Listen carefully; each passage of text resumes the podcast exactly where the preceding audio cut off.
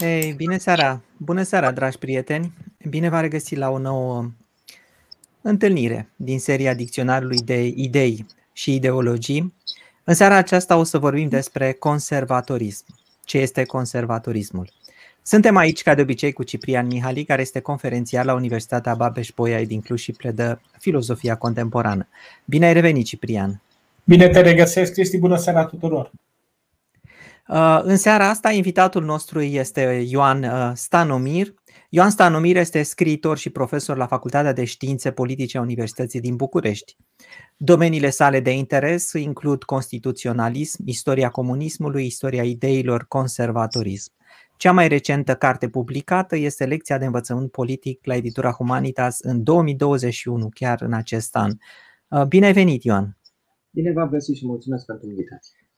Uh, eu îl citesc pe Ioan de fiecare dată când apare pe Contributors. Uh, trebuie să spun că este un scriitor prolific. A scris, văd aici, 8 cărți dintre care trei despre conservatorism pe care le voi numi, dacă tot vorbim de conservatorism, reacțiune și conservatorism la editura Nemira în anul 2000, Conștiința conservatoare, Nemira 2004 și Spiritul conservator de la Barbu Catargiu la Nicolae Iorga, Curtea Veche 2008. Deci un specialist în conservatorism.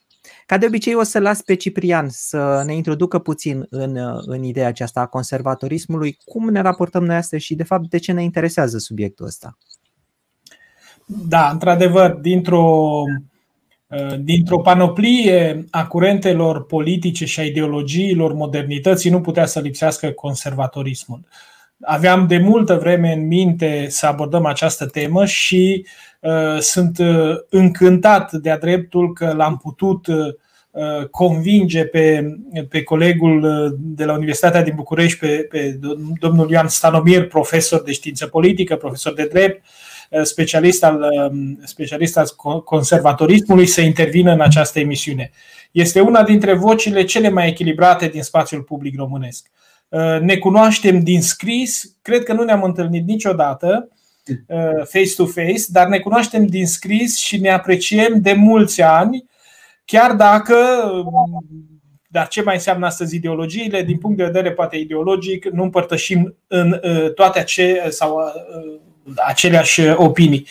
Însă despre asta este vorba mai puțin aici, cât este vorba despre calitatea unei reflexii și a unei argumentări pentru care Ioan Stanomir este un model în spațiul public românesc. Este cel care a reușit, alături de câteva alte voci, desigur, uh, să, să dea o demnitate unei reflexii conservatoare și să facă pertinentă o dezbatere cu lumea ideilor de sorginte conservatoare într-un spațiu românesc ideologic haotic, desigur dezordonat, măcinat de mai degrabă de discuții sterile și de multe ori lipsite de obiect decât uh, pe argumente. De aceea, cred că ceea ce m-a atras și mă atrage în continuare la, la textele și la gândirea lui Ioan Stanomir este această forță a argumentației, această seducție a lucrului bine făcut, pentru care conservatorii îns, înșiși uh, uh, stau mărturie.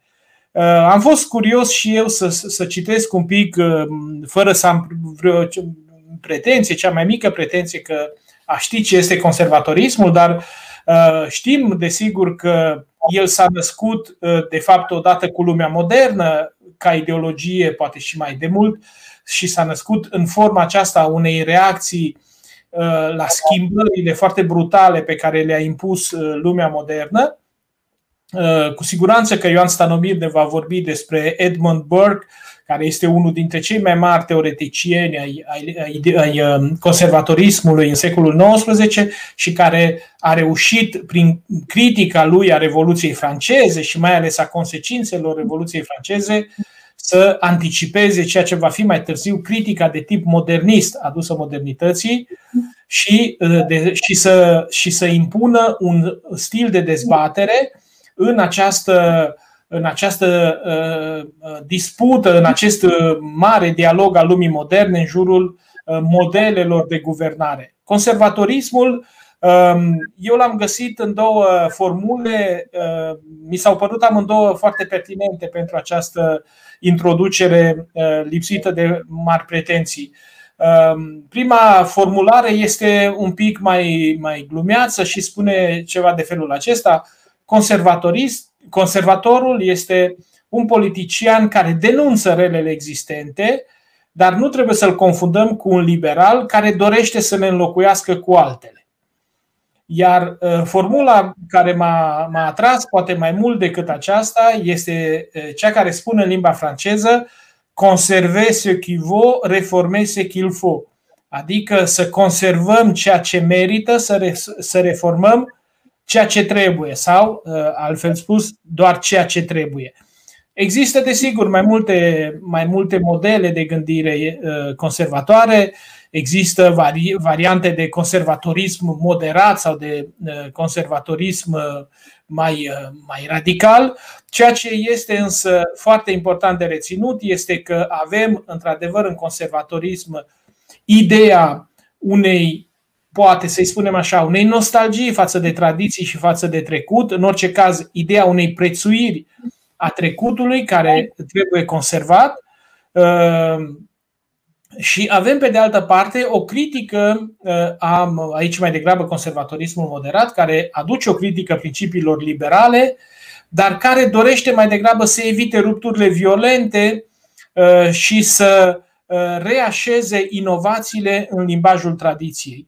Uh, sunt convins că Ioan Stanomir ne va explica infinit mai bine decât putem să o facem noi în această introducere felul în care Bunoară Berg um, argumentează în favoarea recursului la tradiția instituțională, la tradiția culturală, la tradiția religioasă, toate aceste forme care dau soliditate și dau uh, sens uh, inclusiv schimbării, inclusiv dezvoltării istorice, pentru că nu e așa, așa cum spune același uh, Edmund Burke, un stat care nu are mijloacele să efectueze schimbări, nu are nici mijloacele să se mențină.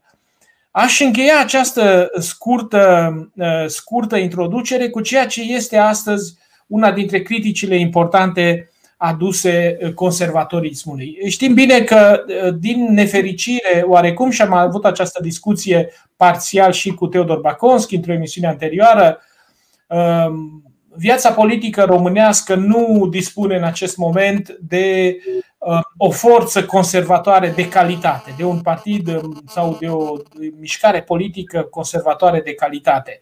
Și că de multe ori ceea ce vedem sub diferite forme ale conservatorismului românesc alunecă într-un soi de raport idealizat cu trecutul, opunând unei societăți actuale haotice și, și vicioase imaginea virtuoasă a unei societăți vechi, care trăia în uniune și în armonie, care respecta valorile și ierarhiile, care ar fi, deci, cumva soclul comun al unei conviețuiri pierdute astăzi. Dar de multe ori știm bine că este vorba de o reconstrucție mentală îndepărtată de realitățile și conflictele epocii. Toate acestea ca să spun așadar că suntem cu conservatorismul pe de o parte în necesitatea unei uh, juste raportări la tradiții, la continuitatea istorică, la valorile care au creat soliditatea și uh, forța unei societăți. Pe de altă parte, suntem în această dezbatere, nu-i așa, cu forțele progresiste. Vedem astăzi dezbaterea se poartă mai ales în acești termeni extrem de simplificați, uh, progresism versus uh, conservatorism, cu mai degrabă cu acuze decât cu cunoaștere pertinentă și de aceea mi se pare că e cât se poate de util și de binevenit ca în acest moment Um, în această uh, uh, succesiune de întâlniri pe care le-am avut, să putem da cuvântul unuia dintre cei mai buni cunoscători ai fenomenului conservator la nivel internațional și la nivel românesc. Și mă grăbesc să-i trec uh, microfonul numai decât lui Ioan Stanomir, mulțumindu-i încă o dată că, în ciuda unor dificultăți de program, a acceptat invitația noastră. Mulțumesc foarte mult. Da, e întotdeauna dificil să vorbești despre conservatorism, pentru că despre conservatorism foarte mulți au uh, idei deja formate și dintre definițiile care îi însoțesc pe conservator, probabil uh, definiția care ar încânta pe inamicii săi ideologici ar fi aceasta. Conservatorismul este un partid al tâmpiților, the stupid party.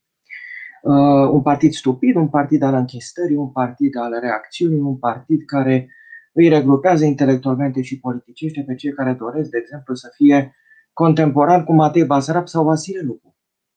Evident că în fața unei asemenea abordări, orice tip de argument este, este inutil și e greu totuși să explici unei persoane cu idei fixe și foarte activă pe Facebook, de exemplu, că uh, mari conservatori români, și mă gândesc în primul rând la junimiști, nu au avut în niciun fel vreun uh, puseu nostalgic care să-i fi uh, îndrumat către drumurile evului mediu românesc.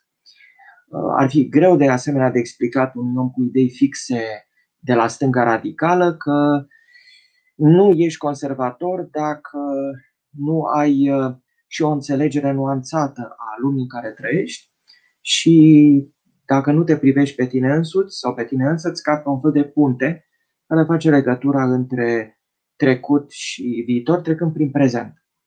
Conservatorismul, cum spunea Ciprian Mihali, este o invenție care se naște odată cu Revoluția, pentru că s-a rostit aici numele lui Edmund Burke și cartea lui despre Revoluția franceză este o carte fondatoare. Trebuie spus că Edmund Burke a fost uh, profetic în uh, înțelegerea Revoluției franceze pentru că textul său precedă cronologic teroarea. Este un text care apare chiar în primele momente ale Revoluției franceze. Edmund Burke trebuie înțeles în contextul epocii sale. El uh, s-ar fi privit pe sine ca un vechi liberal, ca un old Whig.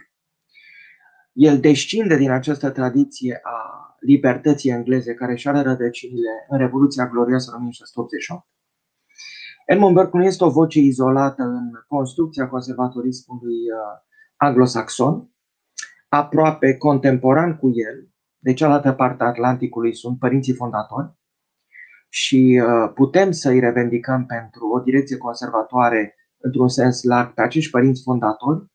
Cel puțin The Federalist Papers este prin înțelepciunea sa o carte conservatoare pentru că este o carte a prudenței politice.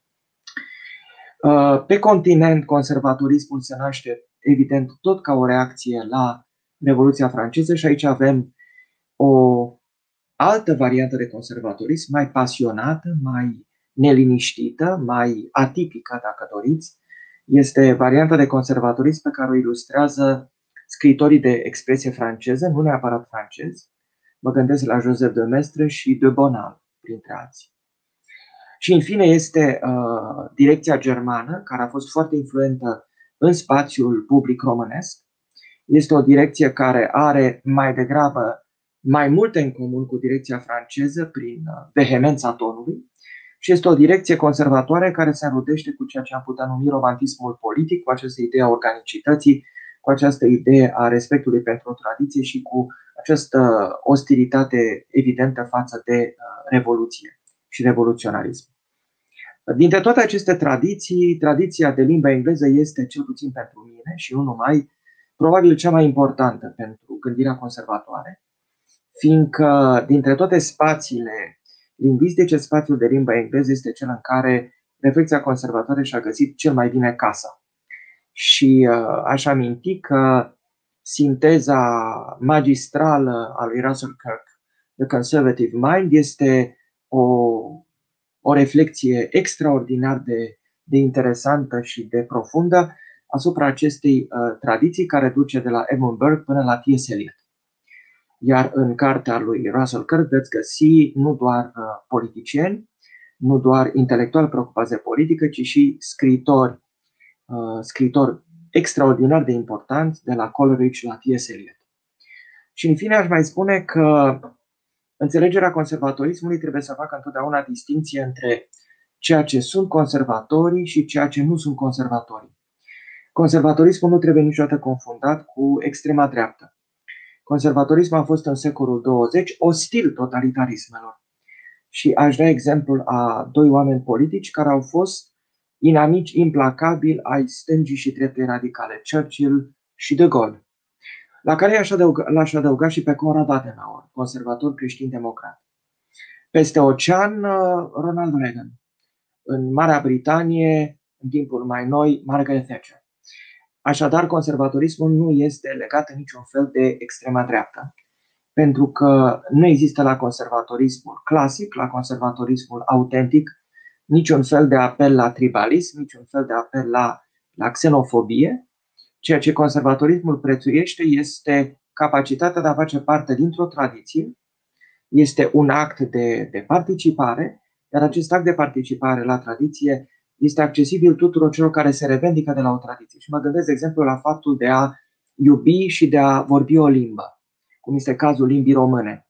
Limba română este ea însăși parte din tradiția pe care noi o prețuim și în secolul 20 am avut cel puțin un caz de mare intelectual, de, de, de factură umanistă, Mihail Sebastian, care s-a definit în primul rând prin această apartenență îndrăgostită la limba română.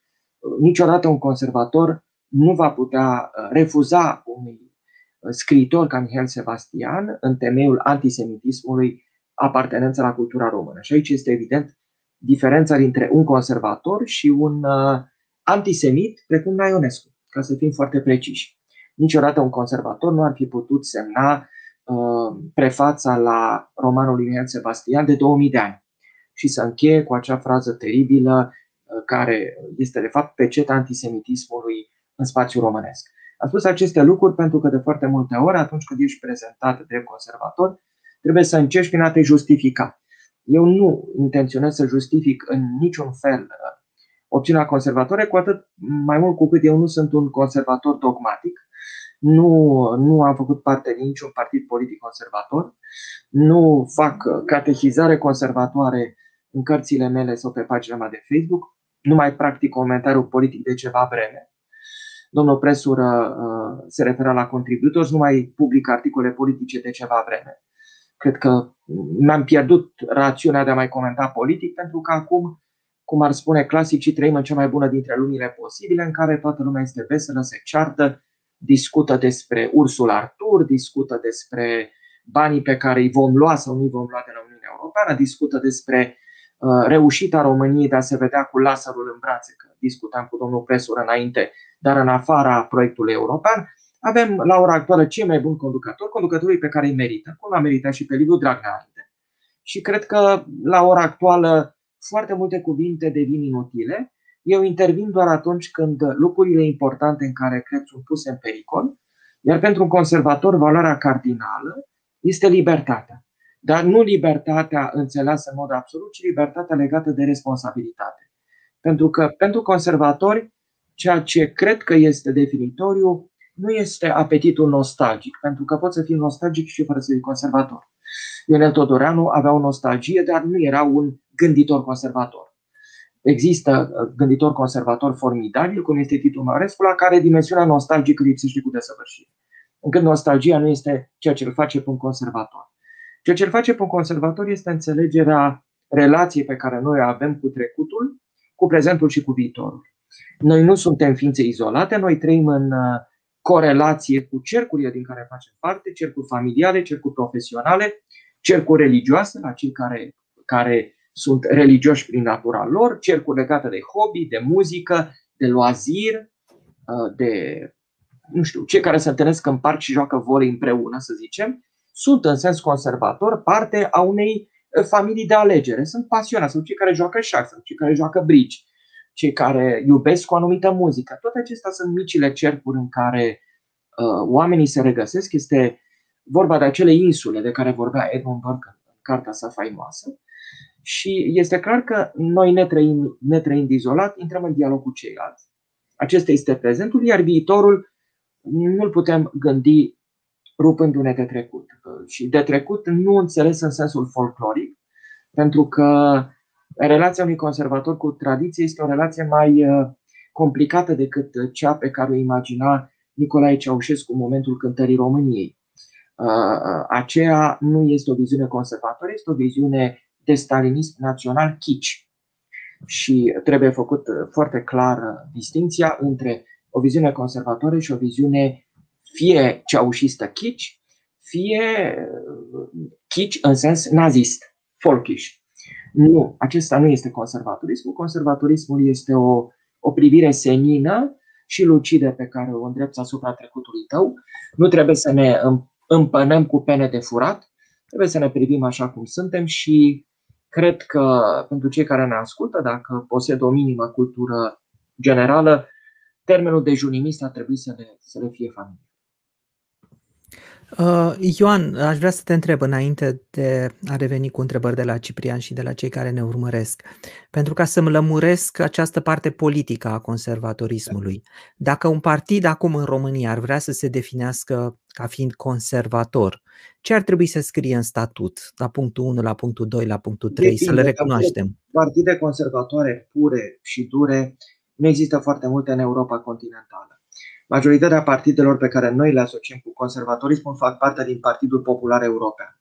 Și deci evident că trebuie să, să distingem între, între nuanțe, pentru că pot să fie partide populare mai înclinate spre creștin-democrație, partide populare mai înclinate spre liberalismul clasic și partide populare mai înclinate spre conservatorism.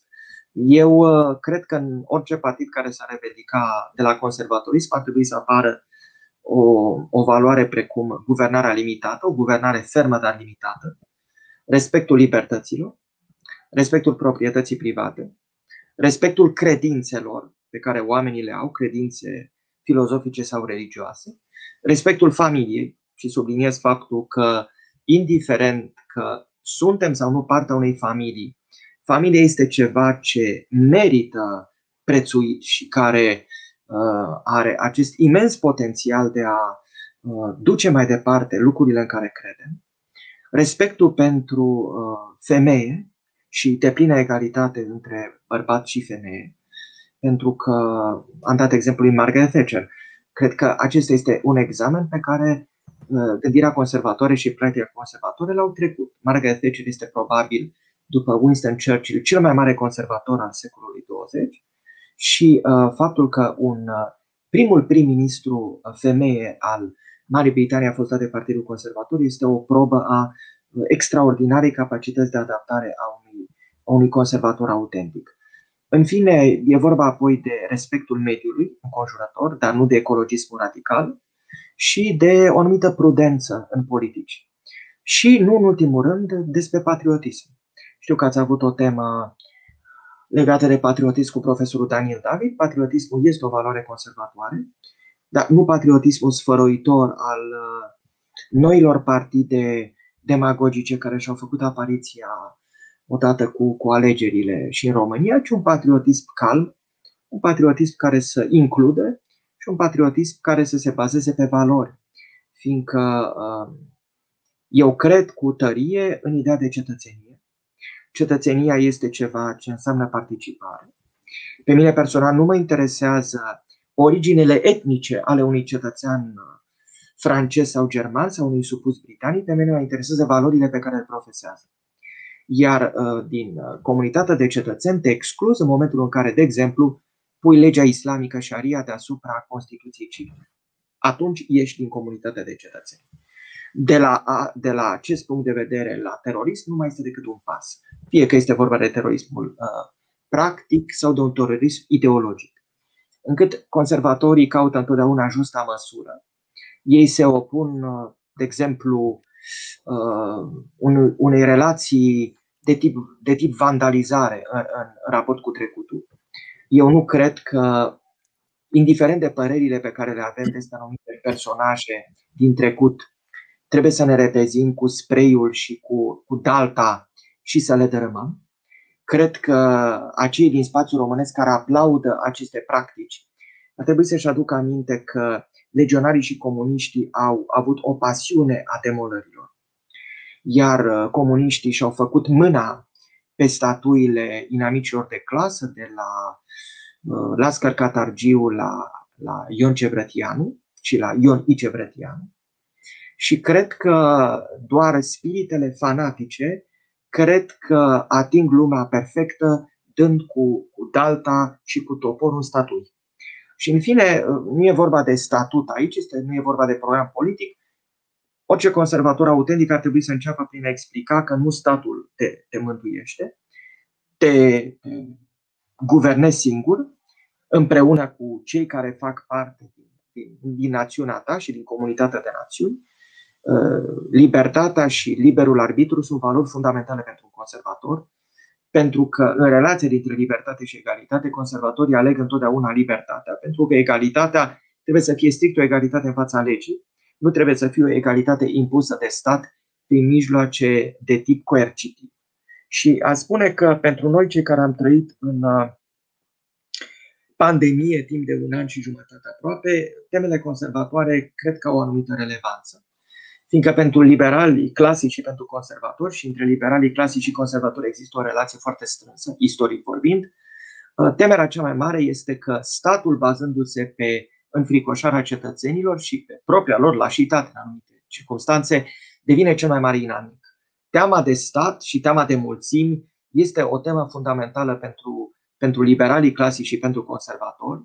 Este teama de uh, Revoluția franceză în, în faza terorii, este teama de Revoluția bolșevică, este teama de Revoluția culturală, este teama de Revoluția nazistă. Să nu uităm că naziștii au fost revoluționari și că greșeala fundamentală a conservatorilor germani a fost aceea de a nu înțelege natura esențialmente revoluționară și mesianică a naziștilor și această greșeală a costat pe conservatori uneori cu viața.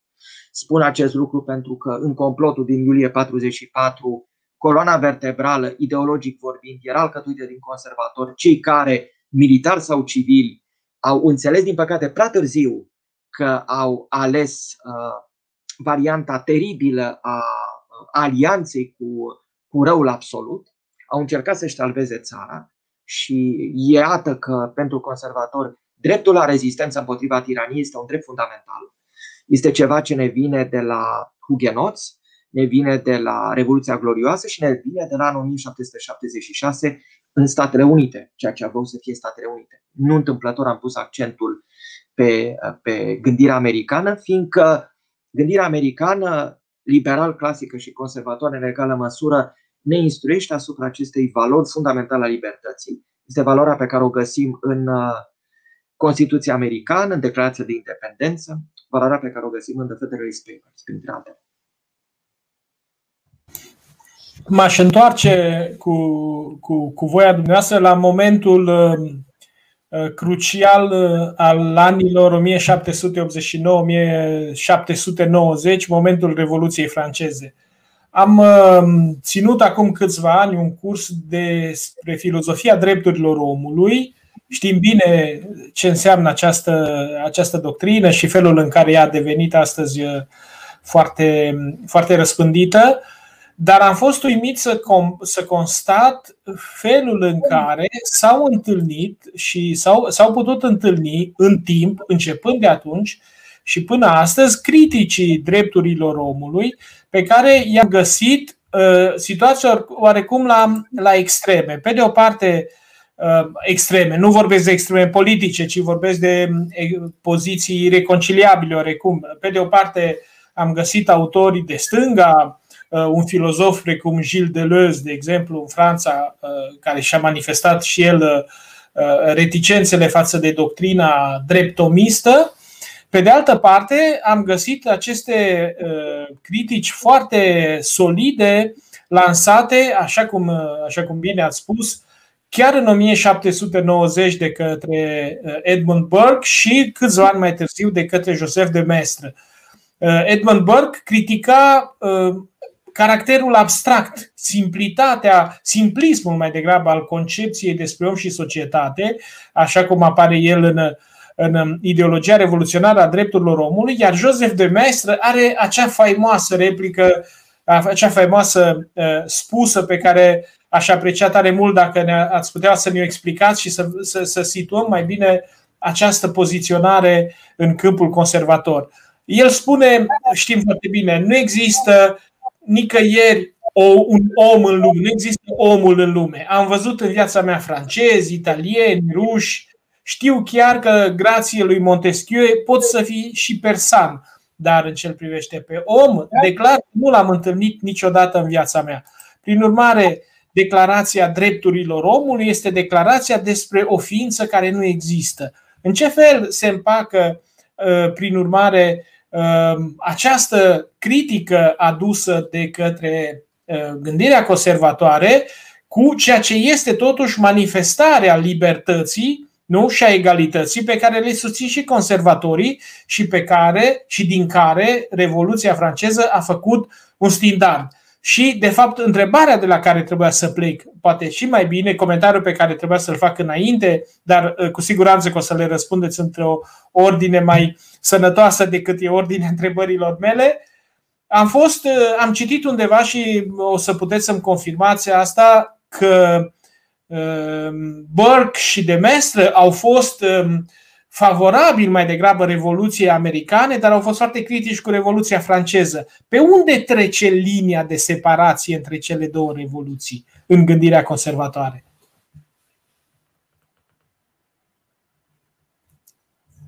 Linia de separație dintre Revoluția franceză și americană trece prin existența ghilotinei.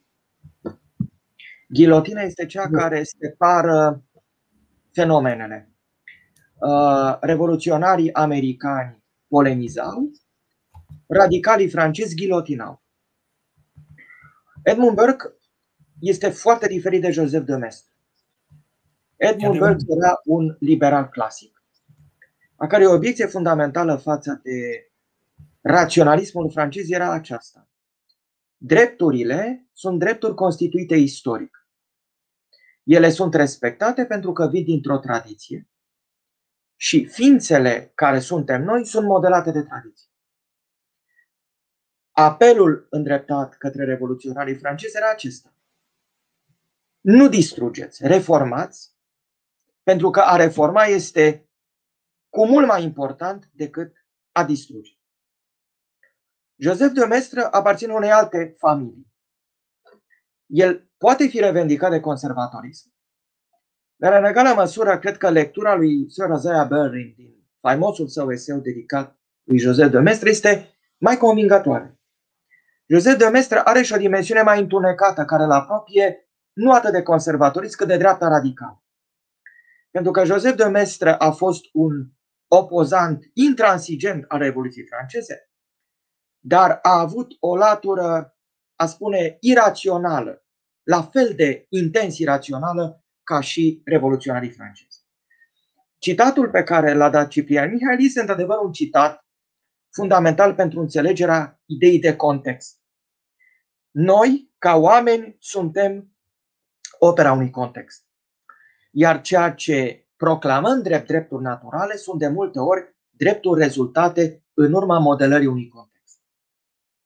Pentru că Declarația Drepturilor Omului din 1789 este o declarație nobilă, care are în comun cu Declarația de Independență a Statelor Unite această aspirație către globalizarea egalității în fața legii.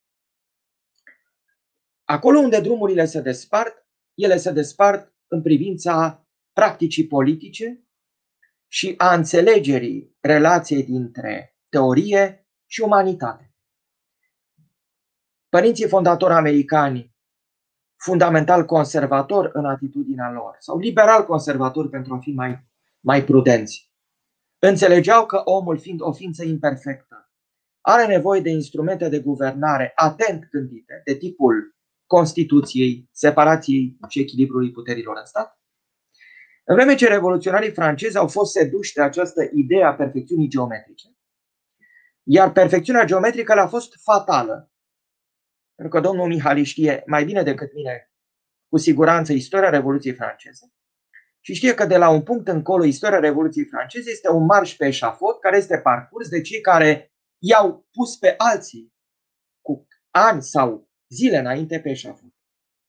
De aceea, uh, metoda politică a ghilotinei, brevetată de teroarea franceză, este anticipată de Burke în momentul în care el vorbește despre pasiunea pentru geometrie.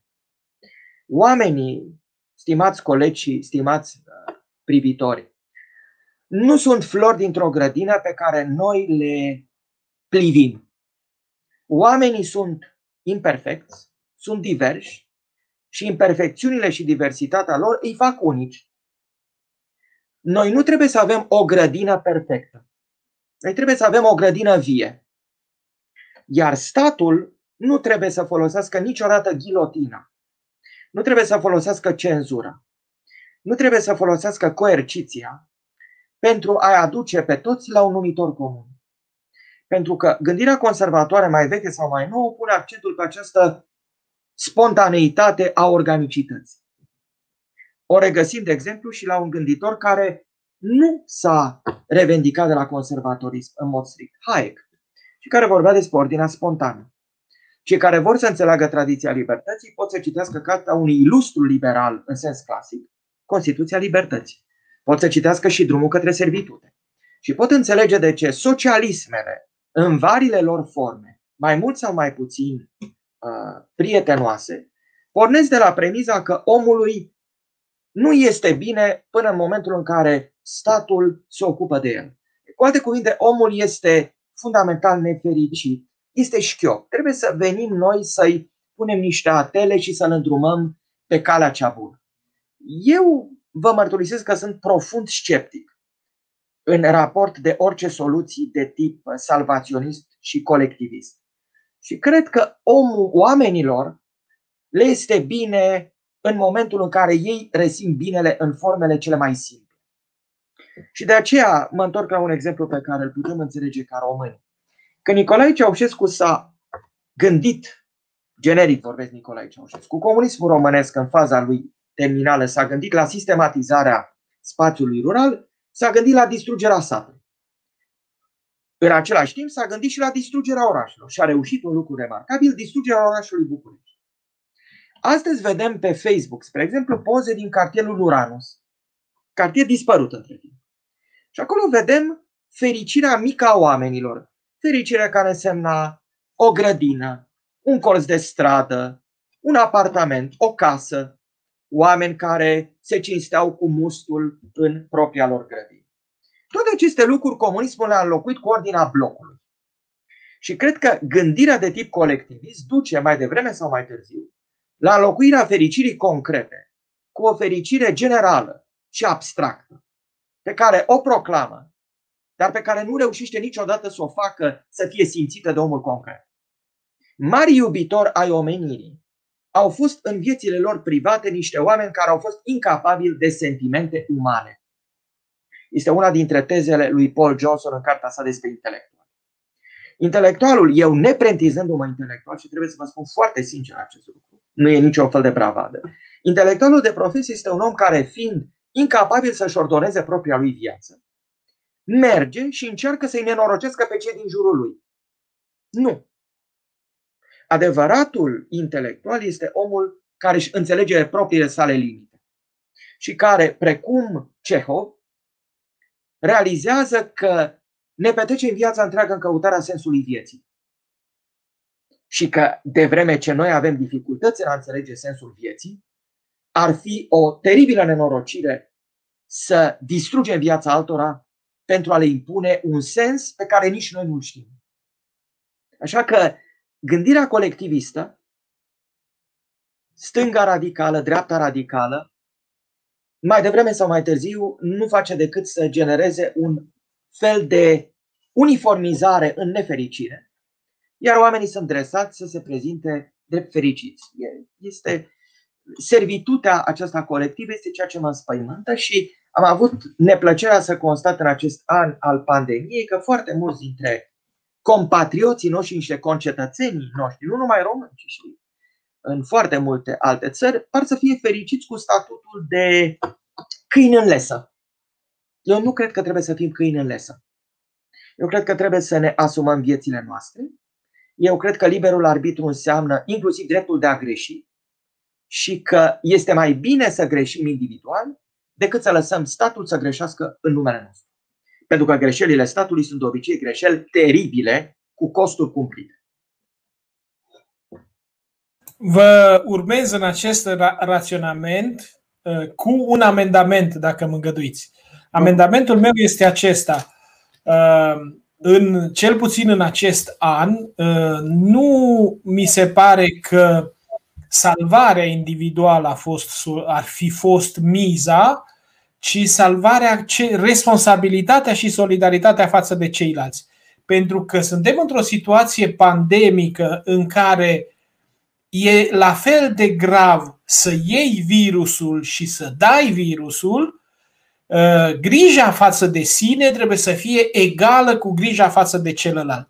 Prin urmare, dacă există un loc în care statul, instituțiile, formele de organizare socială intervin, este locul în care pot să regleze această dublă comunicare, această dublă relație, venind dinspre celălalt spre mine și dinspre mine spre celălalt.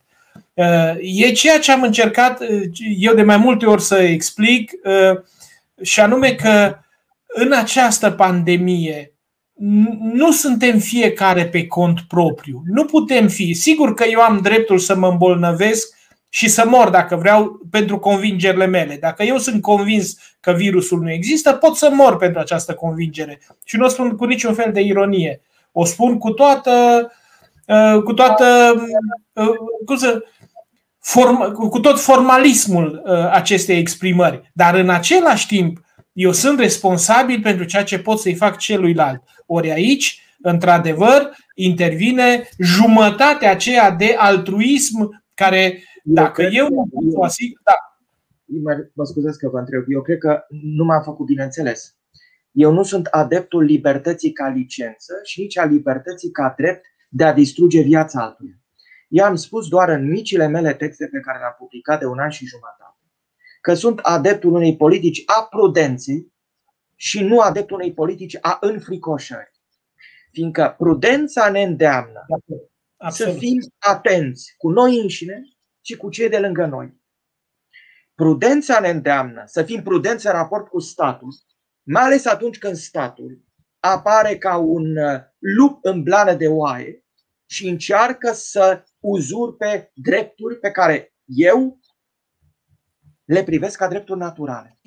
În același timp, practica din România, și aici îmi mențin punctul de vedere, practică care a pus, din păcate, de prea multe ori accentul pe înfricoșare și mai puțin pe responsabilitate și pe solidaritate, a fost o practică care a produs slăbirea statutului social și întărirea Absolut de acord.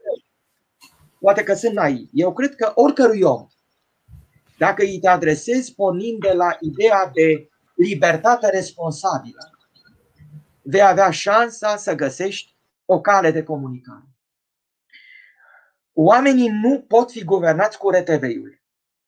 Guvernarea de tip conservator, cum o înțeleg, este o guvernare fermă, dar nu este o guvernare nici arbitrară, nici autocratică. O guvernare fermă este o guvernare care pornește de la înțelegerea limitelor pe care o guvernare și le asumă. Just, Iar just. nenorocirea în statul român din martie anul trecut este că vocile care ar fi putut fi voci ale calmului, echilibrului și prudenței au fost absente. Și în locul lor au ocupat spațiul public. Acești gemeni în oglindă care au produs și dezastrul electoral de la ultimele alegeri parlamentare. Fiindcă intensitatea uh, ineptă a înfricoșării populației a alimentat teoriile conspirației. Și acolo, într-adevăr, asistăm la o foarte mare problemă. Fiindcă avem deja în Parlamentul României persoane histrionic demagogice. N-am să le numesc, că nu cred că merită să fie numite. După cum avem în, în anumite segmente ale statului personalități a căror carieră din ultimul an este legată de acest mesaj, dacă nu veți face asta, veți muri. Eu cred că politica prudenței nu trebuie să facă apel la frica de moarte. Frica de moarte este ceva atât de delicat și de grav, încât pe ea nu ne putem baza politic. Trebuie să ne bazăm politica pe încredere, pe solidaritate și pe speranță. Pe sacrificiul care este consimțit pentru a salva ceva ce este mai de preț decât viețile noastre. Ideea care stă la baza societăților noastre libere. Și care este demnitatea umană, individuală și colectivă. Demnitatea umană nu se negociază. Demnitatea umană presupune ca odată internat să nu iei foc, să nu fii deconectat de la aparate și să nu apară la miezul nopții conferință de presă despre ventilatoare în loc să discutăm despre cei care mor. Pentru că aș vrea să spun un lucru foarte clar. Uh, fiecare viață omenească fiind unică și repetabilă, fiecare pierdere pe care o suferim este o pierdere imposibil de cuantificat. Iar cei care gândesc politica statistică fac aceeași greșeală ca și Nicolae Ceaușescu când vizita institutul de la Fundule și credea că trăiește în lumea perfectă a porumbului de înălțimea unui zgârie enorm. Nu, cred că politica se face la scară umană, cum ar fi spus Wilhelm Röpke, de exemplu, un alt mare conservator german.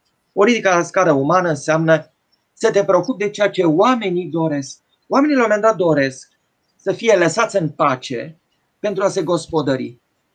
Oamenii doresc să fie lăsați în pace și să nu fie terorizați. Oamenii doresc ca responsabil fiind să se bucure, să se bucure de familie, de prieteni, de viața lor. Și dacă te plimbi într-un parc în momentul în care aceste măsuri uh, extrem de severe s-au relaxat, vezi de fapt în calitate de conservator cum viața se autoorganizează și cum ea reușește să ne îndrume pe o cale a speranței. Mică de tot. Dar fără speranță cred că nu putem trăi. Pare, pare ciudat din partea mea, dar degrabă reputația unei persoane pesimiste. Eu cred, da, cred că și pentru pesimiști există speranță, pentru, există inclusiv speranța morții, pentru că pentru cei care au anumite credințe de ordin religios, moartea este cea care dă sens vieții. Nu e un paradox aici. Pentru alții, moartea este un, o încheiere, pentru alții este un început. Și cred că pentru noi toți, uh, pentru membrii unei societăți, o societate care își abolește viitorul și renunță la speranța libertății, este o societate care comite un act de suicid colectiv.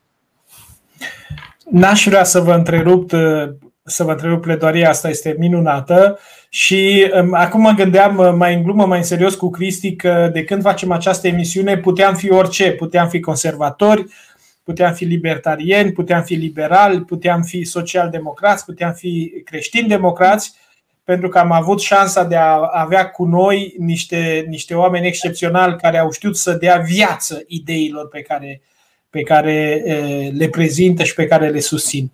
Um, vreau să mergem mai departe cu emisiunea în acest sens al nostru, pentru că ne apropiem încet, încet de final.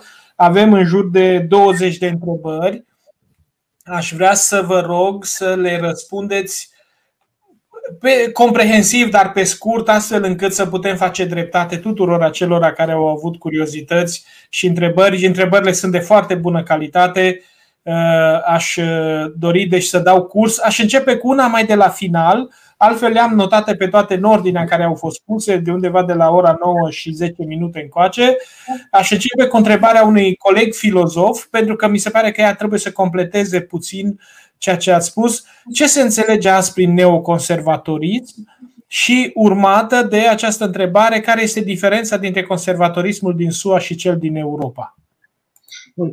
Neoconservatorismul este o ramură a gândirii conservatoare americane dezvoltată între 1950 și 1970.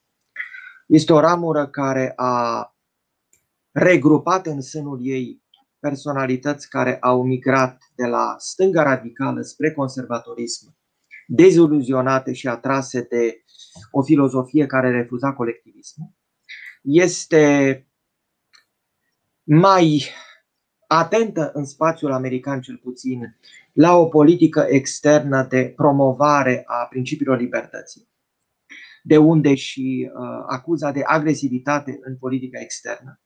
Neoconservatorii au fost influenți în uh, uh, perioada președinției uh, George Bush uh, Jr. și ei sunt acuzați, de exemplu, de uh, invazia împotriva Irakului, ca să dau un, un, un exemplu.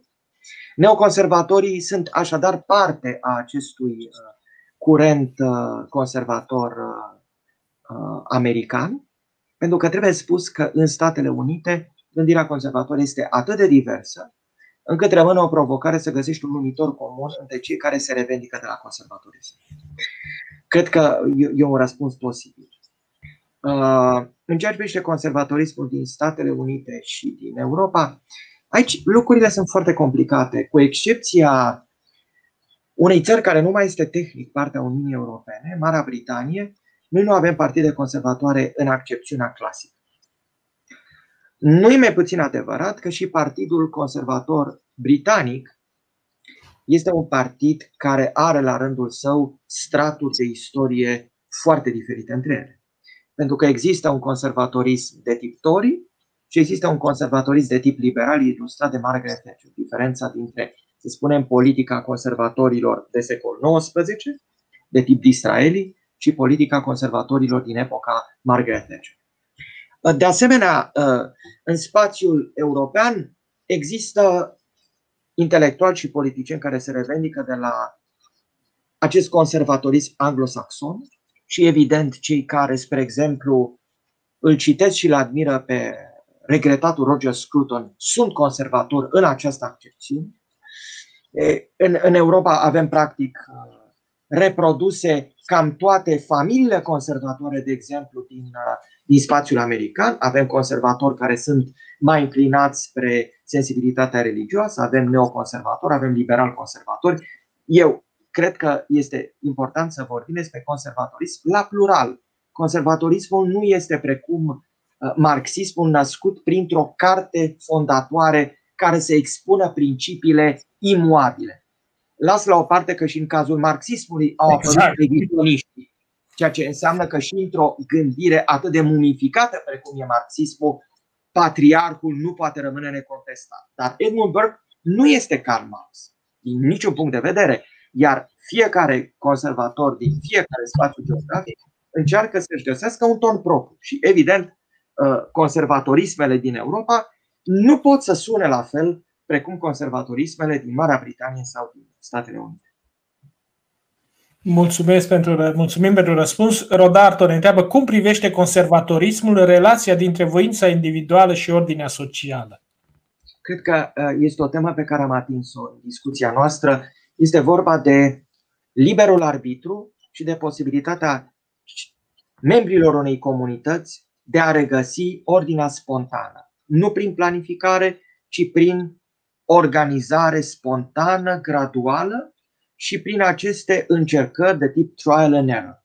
Este exact teza fundamentală pe care o găsim în critica liberalilor clasici la adresa economiei planificate în secolul 20. Mă gândesc la critica lui Mises, mă gândesc la critica lui Hayek, mă gândesc la toată critica care a însemnat în Statele Unite um, o direcție care își are origine într-un alt intelectual extraordinar de important, Leo Strauss. Este iarăși un nume pe care trebuie să rostim, este un nume care are legătură cu mișcarea neoconservatoare, dar să nu căutați în Leo Strauss un manifest politic.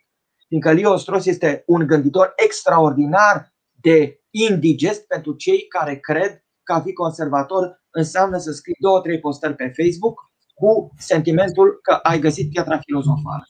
Cei care vor să-l caute pe Leo Strauss vor descoperi cursul de uh, tratate despre istoria filozofiei. Nu, autenticii conservatori de tip Leo Strauss, Roger Scruton, Michael Oakeshott nu sunt gânditori de Facebook. Gânditorii de Facebook sunt toată categorie. Sunt foarte mulți gânditori care nu sunt de Facebook din toate direcțiile filozofice. Absolut. Eu mă refer la cei și, pe care Și putem să spunem și invers. Nu, cei care sunt de Facebook nu prea sunt gânditori. Nu, Așa. nu repet, gândirea sunt scriitori, că scriu, dar nu... Eu n-am vrut să fiu depreciativ cu privire la un mijloc pe care îl folosim cu toții. Problema Absolut. este a înțelege diferența dintre mijloc și servitute. Noi trebuie să folosim captivii unui sistem de, de reflexie. Pe de altă parte, știu că Leo Strauss e foarte puțin tradus în limba română. Nu știu dacă este, Cetatea și omul. Este un gânditor foarte important exact. care are această capacitate de a repune în discuție marile teme ale filozofiei politice și uh, un coleg, există colegi de-ai mei la Facultatea de Științe Politice, aș menționa pe Cristian Preda, pe Miruna Tătaru Cazaban, pe Cătălina Vramescu, pe Raluca Alexandrescu, pe Camil Pârvu, uh, uh, intelectuali de, de diferite orientări ideologice, care sunt familiari cu această gândire mult mai mult decât sunt eu. Eu, eu nu sunt un conservator în direcție straussiană pentru că am, vin dintr-o cu totul altă perspectivă. Nu sunt filozof de profesie. Adrian Purta ne întreabă, credeți că atitudinea conservatoare duce la inhibarea noului în societatea modernă, astfel încât poate rupe legături culturale, economice și financiare între state, exemplu fiind Brexit? Bun, cred că trebuie să adoptăm o atitudine mult mai puțin dramatică față de Brexit. Nu e ca și cum ar fi, s-ar fi săpat un canal de netrecut între Marea Britanie și restul Europei. Brexitul este parte dintr-o istorie foarte îndelungată a Angliei și a Marii Britanii. Anglia o istorie mult mai lungă decât a Marii Britanii. Iar uh, a spune că pe durată medie și lungă, lucrurile care le unesc pe noi sunt cu mult mai puternice decât lucrurile care le despart. Și cu Brexit sau fără Brexit, identitatea occidentală este de negândit fără aportul uh, civilizației de limba engleză, din care Anglia și Scoția sunt parte. Aș adăuga și Irlanda, dar acolo, de la Jonathan Swift încoace, lucrurile sunt mult mai complicate. Mai complicate, exact. Același Lodartă ne întreabă dacă conservatorismul este mai curând de dreapta sau mai curând de stânga, sau există conservatori la fel de bine și de dreapta și de stânga. Conservatorismul este în general asociat, a spune eu, unei gândiri care se situează prin opoziție cu stânga radicală. Ca atare, mi este greu să gândesc o identitate conservatoare de stânga.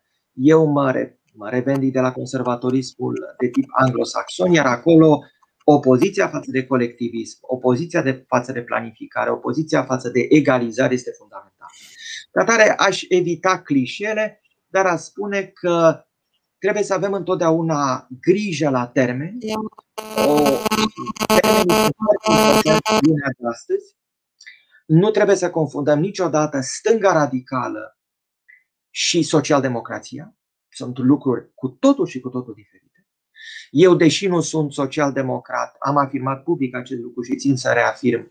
Am cel mai profund respect pentru oamenii care au uh, apărat idealurile lor cu demnitate în secolul 20 și m-aș opri la doi oameni care au slujit uh, exemplar țările lor, la Leon Blum și la, la Clement Attlee, doi socialiști europeni, social-democrați europeni, oameni care au fost huliți, în cazul lui Leon Blum, oameni care au fost urâți pentru simplul fapt de a se fi născut evrei, este cazul lui Leon Blum, și cred că uh, amintirea unor personalități ca Leon Blum, ca uh, Attlee, ca uh, Helmut Schmidt. Olof, Olof Palme, Olof Palme în Suedia. Olof Palme este, este poate mai spre stânga stângii, dar eu m-am referit la cei cu care eu personal și a spune că și dacă ne gândim la primul președinte a Republicii de la Weimar, la Friedrich Eber, avem în față un alt model de om. Eu pot înțelege politica social-democrată a celor care sunt în contact cu cei pe care îi reprezintă. Nu pot înțelege stânga radicală a celor care, trăind în universul Apple, pretind că îi apără pe săraci. În vreme ce relația lor cu săracii este relația pe care noi o întreținem cu animale din grădina zoologică îi privim prin gratii și suntem atenți ca nu cumva să ne dea mirosul lor. Așa ceva mi se pare odios. Și atunci uh, conservatorismul este tot una cu creștin democrația? A spune că sunt curente diferite. Ele se pot întâlni într-o identitate de tip popular, european, contemporană, dar nu conservatorismul nu este același lucru cu creștin democrația creștin-democrația are o cu totul altă genealogie. Creștin-democrația, în sensul de reflexie filozofică asupra demnității umane, se naște în interiorul unei tradiții a Bisericii Catolice, fundamental, are de-a face cu seria de enciclice papale de sfârșit de secol XIX care pun în lumină necesitatea echității sociale în ordinea capitalistă. Aceasta este, de fapt, uh, dimensiunea fundamentală a creștin-democrației. Creștin-democrația e, pune un accent mult mai puternic decât conservatorismul pe, această, uh, pe acest sentiment religios ca sentiment al cetății, pentru că nu toți conservatorii obligatoriu sunt persoane religioase. Și o să vă dau exemplu românesc. Titu Maiorescu era probabil agnostic. Același lucru se poate afirma și despre PPK. Există conservatori religioși, există conservatori agnostici, există și conservatori atei.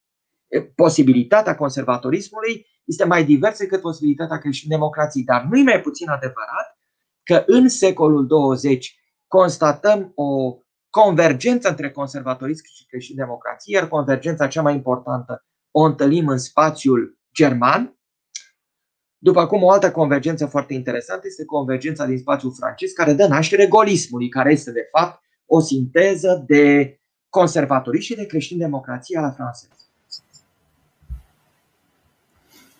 Conservatorismul uh, pur este cel care propune intervenționismul economic sau cel care propune politicile SFR? Cu, sigur, cuvântul pur pune aici o problemă, evident, dar. Conservatorii, în general, evoluează și conservatorii englezi de secol XIX nu gândesc precum conservatorii englezi de sfârșit de secol 20.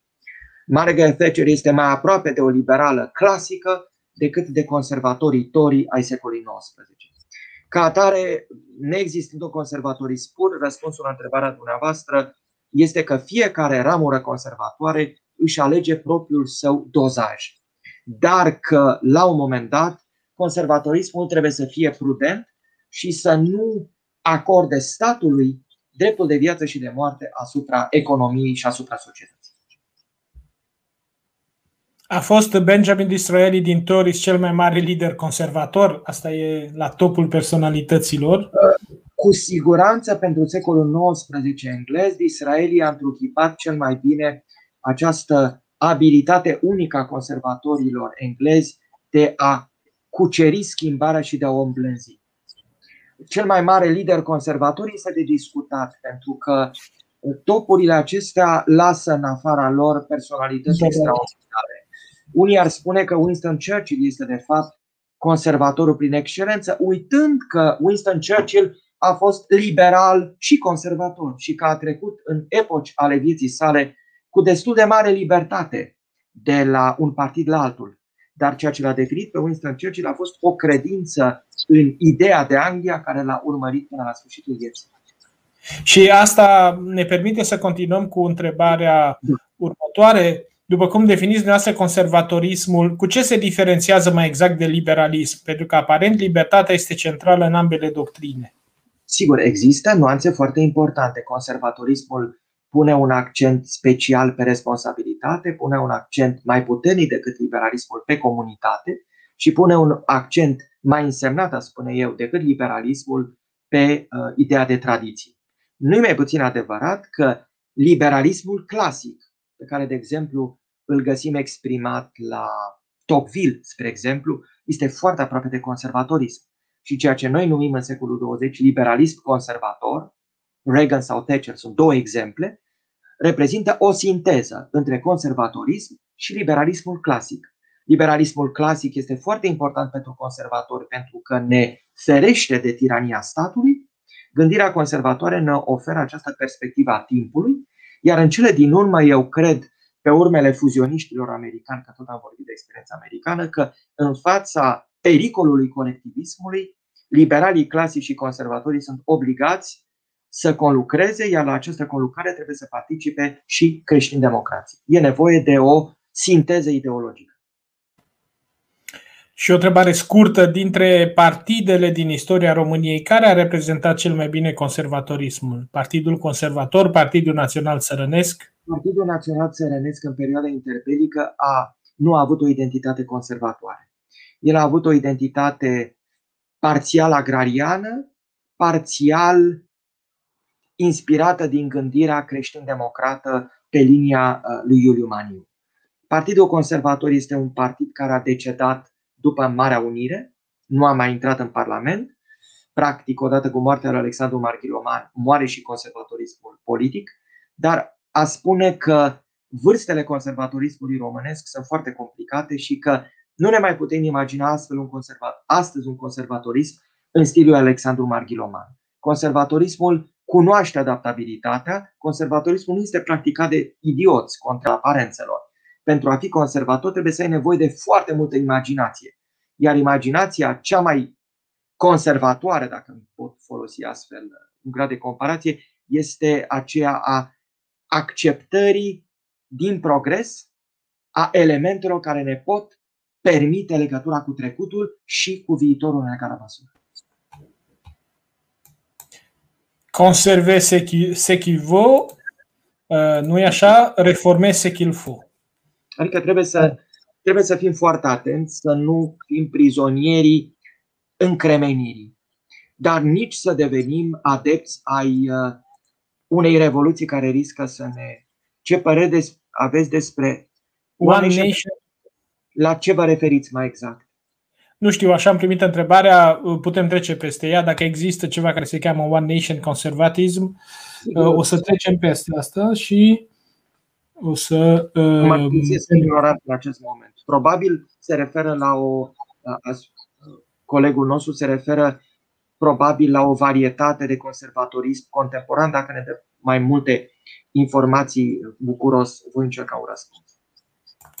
Da. Ă, care este legătura ce există între conservatorismul moral și conservatorismul politic? Sigur, nu toți cei care sunt cu inclinații intelectuale conservatoare sunt și activi politic.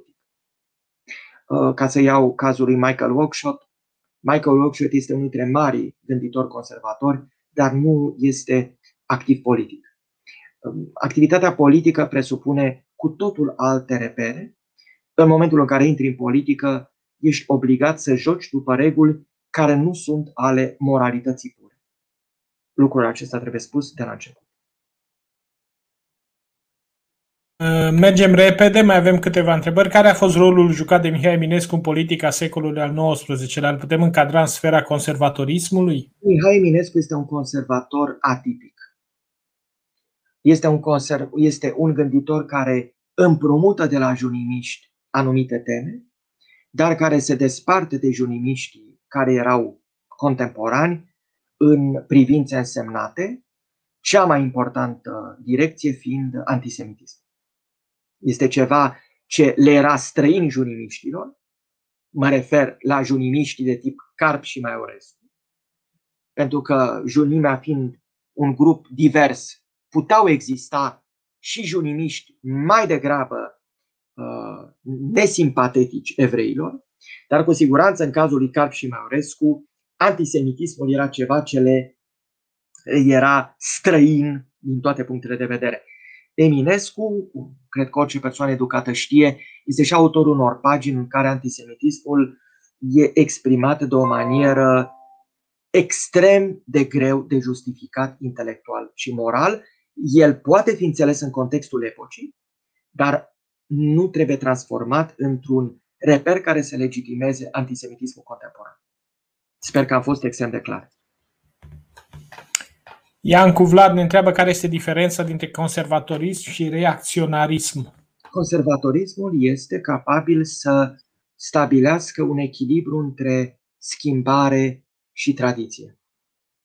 Reacționarismul de multe ori este reactiv. Conservatorismul este și atent la durata lungă și la capacitatea de a construi. O întrebare mai lungă și care nu se termină din cauza că nu permite, cred, mai mult pagina. Dacă există niște valori care sunt apărate și promovate de ideologia conservatoare, dar acceptând că aceste valori ar putea fi descompuse prin determinările lor istorice, culturale sau conjuncturale, construcția idei de familie, de idei de libertate, a societății în genere, în ce măsură poate fi acceptată de către un conservator natura axiomatică, în sens de convenție, a acestor valori? Bun, eu cred, nefiind, uh, cum v-am spus, filozof uh, de profesie sau filozof din aspirații, că anumite valori au un fundament care este mai presus de orice fel de uh, îndoială. Și libertatea este una dintre acestea. Dacă eliminăm din discuție libertatea, trecem de la geometria euclidiană la geometria non-euclidiană. Intrăm într-un cu totul alt univers. Ca să fiu foarte explicit. Pentru mine, libertatea este o axiomă și este ceva nenegociabil ca și demnitatea umană. De ce astăzi adesea la conservatori întâlnim un radicalism care tinde către extrema dreaptă? Mai putem spune că astăzi conservatorismul nu este radical? Îmi pare rău, aici depinde de, pe, de perspective. Dacă dumneavoastră credeți că Diana Șoșoacă este conservator, nu aveți decât să credeți acest lucru. Sau George Simion sau Luis Lazarus Liniuță Zeus. Eu personal nu am nimic în comun nici cu Diana Șoșoacă, nici cu distinsul George Simion, nici cu Ninel Pea de la Partidul Neamul Românesc, nu am în comun nici cu Acecuza, nu am în comun nici cu Nicolae Paulescu, nu am în comun nici cu Corneliu Zela Codreanu, nu am în comun nici cu Naionescu sau Nichifor Crainic, așa încât uh, relația dintre conservatorism și uh, radicalism este o temă mai complicată decât întrebarea dumneavoastră ar putea sugera. Cu tot respectul pentru opinia dumneavoastră. Uh, mergem repede, suntem pe terminate. Cum se autodefinește conservatorismul american, având în vedere că nu există o tradiție istorică de vreme ce istoria națiunii americane este relativ recentă? America ar căuta să-și definească tradiția. Aici, dacă îmi permiteți o, o observație foarte simplă, constituționalismul american datează din secolul XVII, atunci când coloniile americane se inventează. Deja de pe Mayflower se discută despre Mayflower Compact, și se discută în termeni constituționali. Când America discută constituțional, Europa mai are până să ajungă la aceste repere, așa încât există în tradiția americană suficiente elemente pentru a fonda o tradiție a libertății. De fapt, după domnul Stanomir, conservatorismul ar fi liberal doar pe partea economică, dar social și cultural conservator. Se impune întrebarea atunci cum privește conservatorismul minoritățile sexuale? Cum să privească? Eu cred că este extrem de limpede că eu personal, eu, eu nu vorbesc aici în numele unui curent conservator, deci dacă mă întrebați pe mine personal, eu cred că egalitatea în fața legii este ceva ce nu se discută. Eu cred că trebuie, trebuie să fim foarte atenți la justa măsură și să facem distinția între promovarea egalității în fața legii și promovarea agresivă a unor agende radicale de schimbare a societății. Ca atare, atâta vreme cât demnitatea umană este respectată, eu nu am niciun fel de problemă cu nimeni. Problema mea apare în momentul în care discursurile radicale atacă fundamentele uh, valorilor în care eu cred. Atât. O întrebare pusă, ce atitudine au conservatorii în general asupra pedepsei capitale? Depinde de conservatori. Conservatorii din Europa nu mai pot să mai aibă privire asupra pedepsei capitale, dat fiind faptul că în țările membre ale Consiliului Europei pedepsa capitală este abolită. Conservatorii americani, cum știți, pot să fie și pro și contra pedepsei capitale. Nu uitați că în Statele Unite pedepsa capitală este administrată de un juriu. Nu este dată de vodă în judecata sa de substejat. Cred că o să ne oprim la această metaforă. Am luat um, esențialul întrebărilor. Um, o să încheiem așa cum încheiem de fiecare dată cu, aprecieri, cu câteva aprecieri ale, um, ale celor care ne urmăresc. Um, Cristi, te las pe tine, te-am văzut uh, așezat pe gânduri, ca de obicei, știu că uh, procesezi intens ceea ce se spune, ceea ce se discută și vreau să văd cum ai filtrat tu uh, toate aceste idei care au fost discutate astăzi. Da, trebuie să spun că fie că vorbim de social-democrație, fie de vorbim de conservatorism ca și astăzi, revine ideea unor uh, libertăți fundamentale, unor drepturi fundamentale ale omului și asta, asta reieși și în discuția de astăzi. Uh, deci, dincolo de diferențele pe care le regăsesc între diferitele curente, până la urmă vorbim de niște lucruri fundamentale pe care le, le cuprind foarte multe curente. Și uh, Uh, și în sensul ăsta înțeleg mai bine acum conservatorismul, pentru că poate că nu știam așa de multe. Pentru, pentru mine conservatorismul semna tradiție și doar atâta. Dar de fapt e vorba de mult mai multe, uh, mult mai multe principii fundamentale pe care, pe care Ioan le-a, le-a exprimat foarte frumos. De altfel, dacă îmi îngădui să adaug și o, două vorbe, acum că am parcurs majoritatea ideologiilor majore ale modernității, vedem că, sigur, lăsând deoparte versiunile extreme ale unora sau altora dintre ele, avem modele diferite de imaginare a vieții în comun, a vieții în societate. Nu așa? Toate au uh, această ambiție de a descrie, de a interpreta și de a oferi soluții pentru o viață mai bună, individuală și colectivă. Drama noastră astăzi, mi se pare, cel puțin în societatea românească, dar cred că e o dramă mult mai amplă decât a societății românești, este că tot ceea ce a motivat aceste mari doctrine politice, așa cum ne-a explicat profesorul Ioan Stanomir, socialdemocrația, liberalismul, libertarianismul, creștin-democrația, conservatorismul și altele, toate acestea au fost însuflețite de seturi majore de valori, de marile valori ale, ale lumii moderne și ale lumii în general. Libertatea, demnitatea, solidaritatea, dreptatea, egalitatea și așa mai departe. Practic, nici una dintre ele nu lipsește. Nici măcar libertarienii nu disprețuiesc ideea de egalitate. E chiar o aiureală să spun asta. Nu există niciun fel de opreliște pe care conservatorii ar așeza în fața ideii de libertate sau în fața ideii de eh, liberă inițiativă și așa mai departe. Uh, drama noastră este că uh, noi am păstrat niște nume, dar din aceste nume s-au prelins valorile. Sau astăzi avem mari dificultăți, bună oară, eu sunt foarte sensibil pentru că am lucrat pe tema asta, um, avem mari dificultăți în a înțelege ce mai înseamnă bunoară demnitatea umană. Demnitatea umană nu este o valoare politică, nu este o valoare ideologică, dar o găsim suferindă într-o stare de suferință maximă în orice versiune politică astăzi în orice versiune politică. Și soluțiile sau falsele, uh, falsele soluții pe care le găsim astăzi în diferitele populisme nu sunt soluții de remediere a demnității, ci sunt mai degrabă soluții de uh, stârnire, de ațățare a suferinței provocată de lipsa de demnitate. Ehm, de aceea cred că împreună conservatori, liberali, socialdemocrați și care vor mai fi fiind uh, în spectrul acesta al diferitelor convingeri, trebuie să denunțăm în permanență această confiscare a numelor. Când de fapt în spatele numelor se află de fiecare dată impostură, se află manipulare și se află extremisme. Iar toate aceste extremisme de stânga, de dreapta, așa cum le vedem și astăzi în societatea românească, toate acestea nu readuc niciun fel de valoare.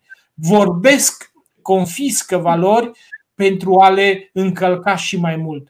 Uh, mi se pare de aceea extraordinar de util că putem să facem astfel de întâlniri și um, a fost absolut minunată această întâlnire cu profesorul Ioan Stanomir.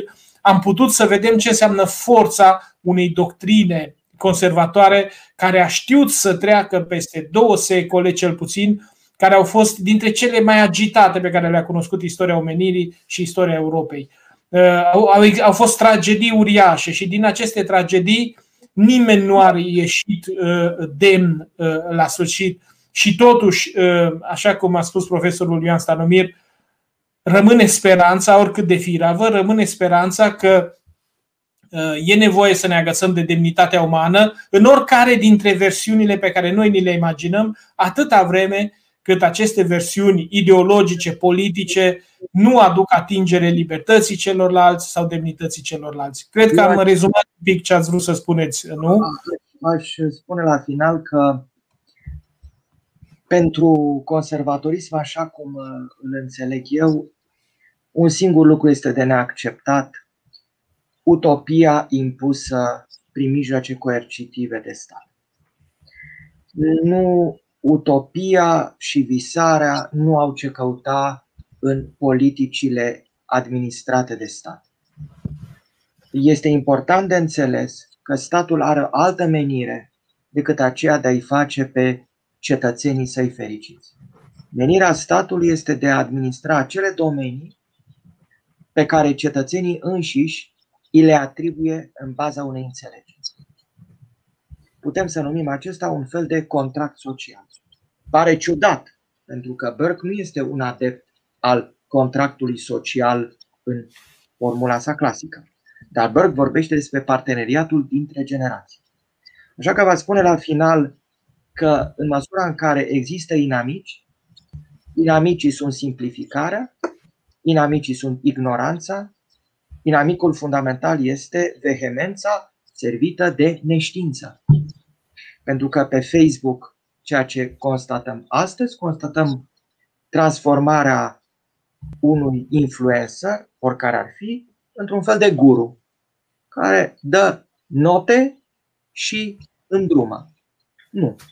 Singurul îndrumar pe care o ființă decentă îl are este propria sa conștiință, iar propria sa conștiință poate îndruma acea persoană către valorile de la care se revendică.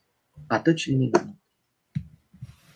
Vă mulțumim pentru această concluzie. Îi anunțăm pe urmăritorii noștri că data viitoare ne vom regăsi tot aici uh, cu o întâlnire la fel de interesantă și care ne va îngădui să cunoaștem o altă dimensiune a lumii noastre moderne. Este vorba despre dimensiunea colonială și postcolonială, pe care o vom discuta cu unul dintre cei mai pricepuți și cei mai buni cunoscători ai uh, colonialismului, a ideologiei colonialiste și a ideologiei postcolonialiste și chiar decoloniale. Uh, cercetătorul Ovidiu Țichindelian, fost student la Cluj, uh, care și-a făcut doctoratul în Statele Unite, la New York, Vom avea bucuria de a discuta așadar despre o altă dimensiune a modernității. Până atunci, vă spun tuturor, din partea mea, din partea invitatului nostru, o seară ușoară și să revedem cu bine. Aveți grijă de voi. La revedere! Uh, ca de obicei, după această întâlnire, pentru cine vrea, ne revedem pe Discord sau, mai bine spus, ne auzim pe Discord, pentru că acolo putem să continuăm discuția și acolo fiecare poate să vorbească și pe voce. La revedere!